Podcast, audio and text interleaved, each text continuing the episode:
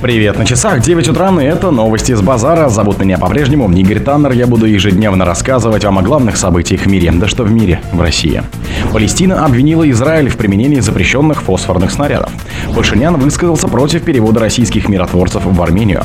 В Болгарии задержали троих россиян. Количество льда в Антарктиде уменьшилось до рекордного уровня. В России изучили эффект от добавок торфа в бетон. Ученые предложили галицин в качестве элемента медицинской электроники. Спонсор подкаста Глаз Бога. Глаз Бога это самый подробный и удобный бот пробива людей, их соцсетей и автомобилей в Телеграме. Палестина обвинила Израиль в применении запрещенных фосфорных снарядов. Израильские военные применили в секторе Газа боеприпасы с белым фосфором, сообщил МИД Палестины в соцсети X, это бывший Твиттер. Израильские оккупационные силы применили запрещенный международными конвенциями белый фосфор против палестинцев в районе Аль-Карама в секторе Газа, говорится в публикации. Температура горения белого фосфора 1200-1300 градусов. Вещество моментально прожигает одежду и вызывает тяжелейшие ожоги. Горение сопровождается выделением крайне токсичного дыма. Огнетушители против белого фосфора бессильны. Вещество либо выгорает само, либо тухнет при отсутствии кислорода. Фосфорные снаряды запрещены Конвенцией по запрещению или ограничению применения конкретных видов обычного оружия. Утром 7 октября Израиль подвергся беспрецедентной по масштабу ракетной атаки из сектора Газа. После массированного обстрела Хамас проник в приграничные районы на юге еврейского государства. Пашинян высказался против перевода российских миротворцев в Армению. Российские миротворцы при уходе из Карабаха должны будут вернуться на родину, заявил премьер-министр Армении Никол Пашинян в интервью общественному телевидению республики. Это миротворческий контингент России в Нагорном Карабахе. Если они покидают Нагорный Карабах, то должны отправиться в Россию, сказал он, отвечая на вопрос, смогут ли миротворцы переехать в Армению и остаться в республике. Как заявила ранее сегодня официальный представитель МИД России Мария Захарова, деятельность миротворцев в Нагорном Карабахе адаптируется к новым условиям на фоне массового исхода населения из этой местности. Она напомнила, что после признания региона и Ереваном частью Азербайджаном изменились и здешние условия. Захарова добавила, что принципиальные вопросы, касающиеся российских миротворцев, обсуждаются с Баку. Азербайджанская армия 19 сентября начала в Карабахе военную операцию. В Баку ее назвали антитеррористическими мероприятиями локального характера по восстановлению конституционного строя. В Ереване произошедшее расценили как агрессию, подчеркнув, что в регионе нет армянских подразделений. В Болгарии задержали троих россиян.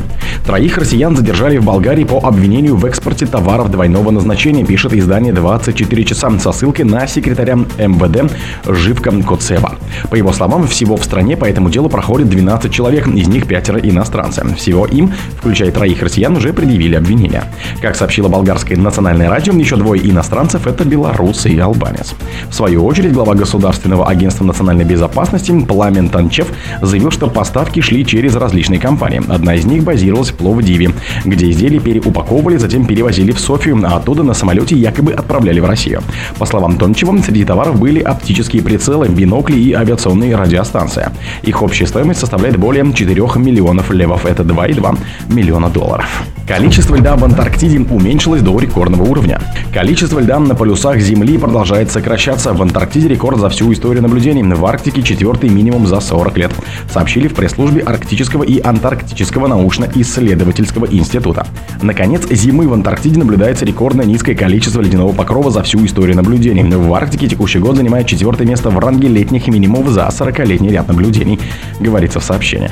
В северном полушарии началась осень, а в южном весна. Это означает, что в Антарктиде сейчас период максимального развития ледяного покрова, а в Арктике, наоборот, период максимального таяния и разрушения льда. По данным ученых институтов, зимний сезон 23 года площадь ледяного покрова в Антарктике была экстремально мала и составляла 19,04 миллионов квадратных километров. Это рекордно низкий показатель за все годы наблюдений на 1,4 миллиона квадратных километров или 7,5% меньше нормы. В России изучили эффект от добавок торфа в бетон. Технологии получения торфяной добавки, улучшающей прочность и другие свойства бетона создали ученые БФУ имени Канта.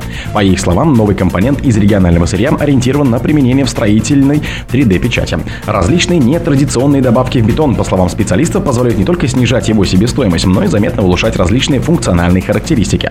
Команда ученых Балтийского федерального университета имени Канта разработала новый компонент для бетона, состоящий из обработанного торфа из месторождений Калининградской области. По словам создателей, добавка ориентирована на использование в специализированных составах для строительных 3D принтеров. Ученые предложили глицин в качестве элемента медицинской электроники. Усилить пьезоэлектрический эффект в кристаллах глицина смогли ученые из МЕД в составе международной группы. По их словам, с помощью механической полировки модификации этой аминокислоты можно увеличить эффективность пьезоэлектрического отклика от 3 до 5 раз по сравнению с обычными кристаллами. Проделанная работа важна для создания биосовместимых электромеханических устройств малого размера, пояснили исследователи. Разработка микро- и наноразмерных электрических приборов, совместимых с организмом человека, является важным направлением в медицине высоких технологий. Например, как показали исследования, электростимуляция клеток ускоряет заживление ран, а встраивание электрических элементов в различные импланты улучшает их управляемость, рассказали ученые Национального исследовательского и университета МИЭД. О других событиях, но в это же время не пропустите. У микрофона был Игорь Таннер. Пока.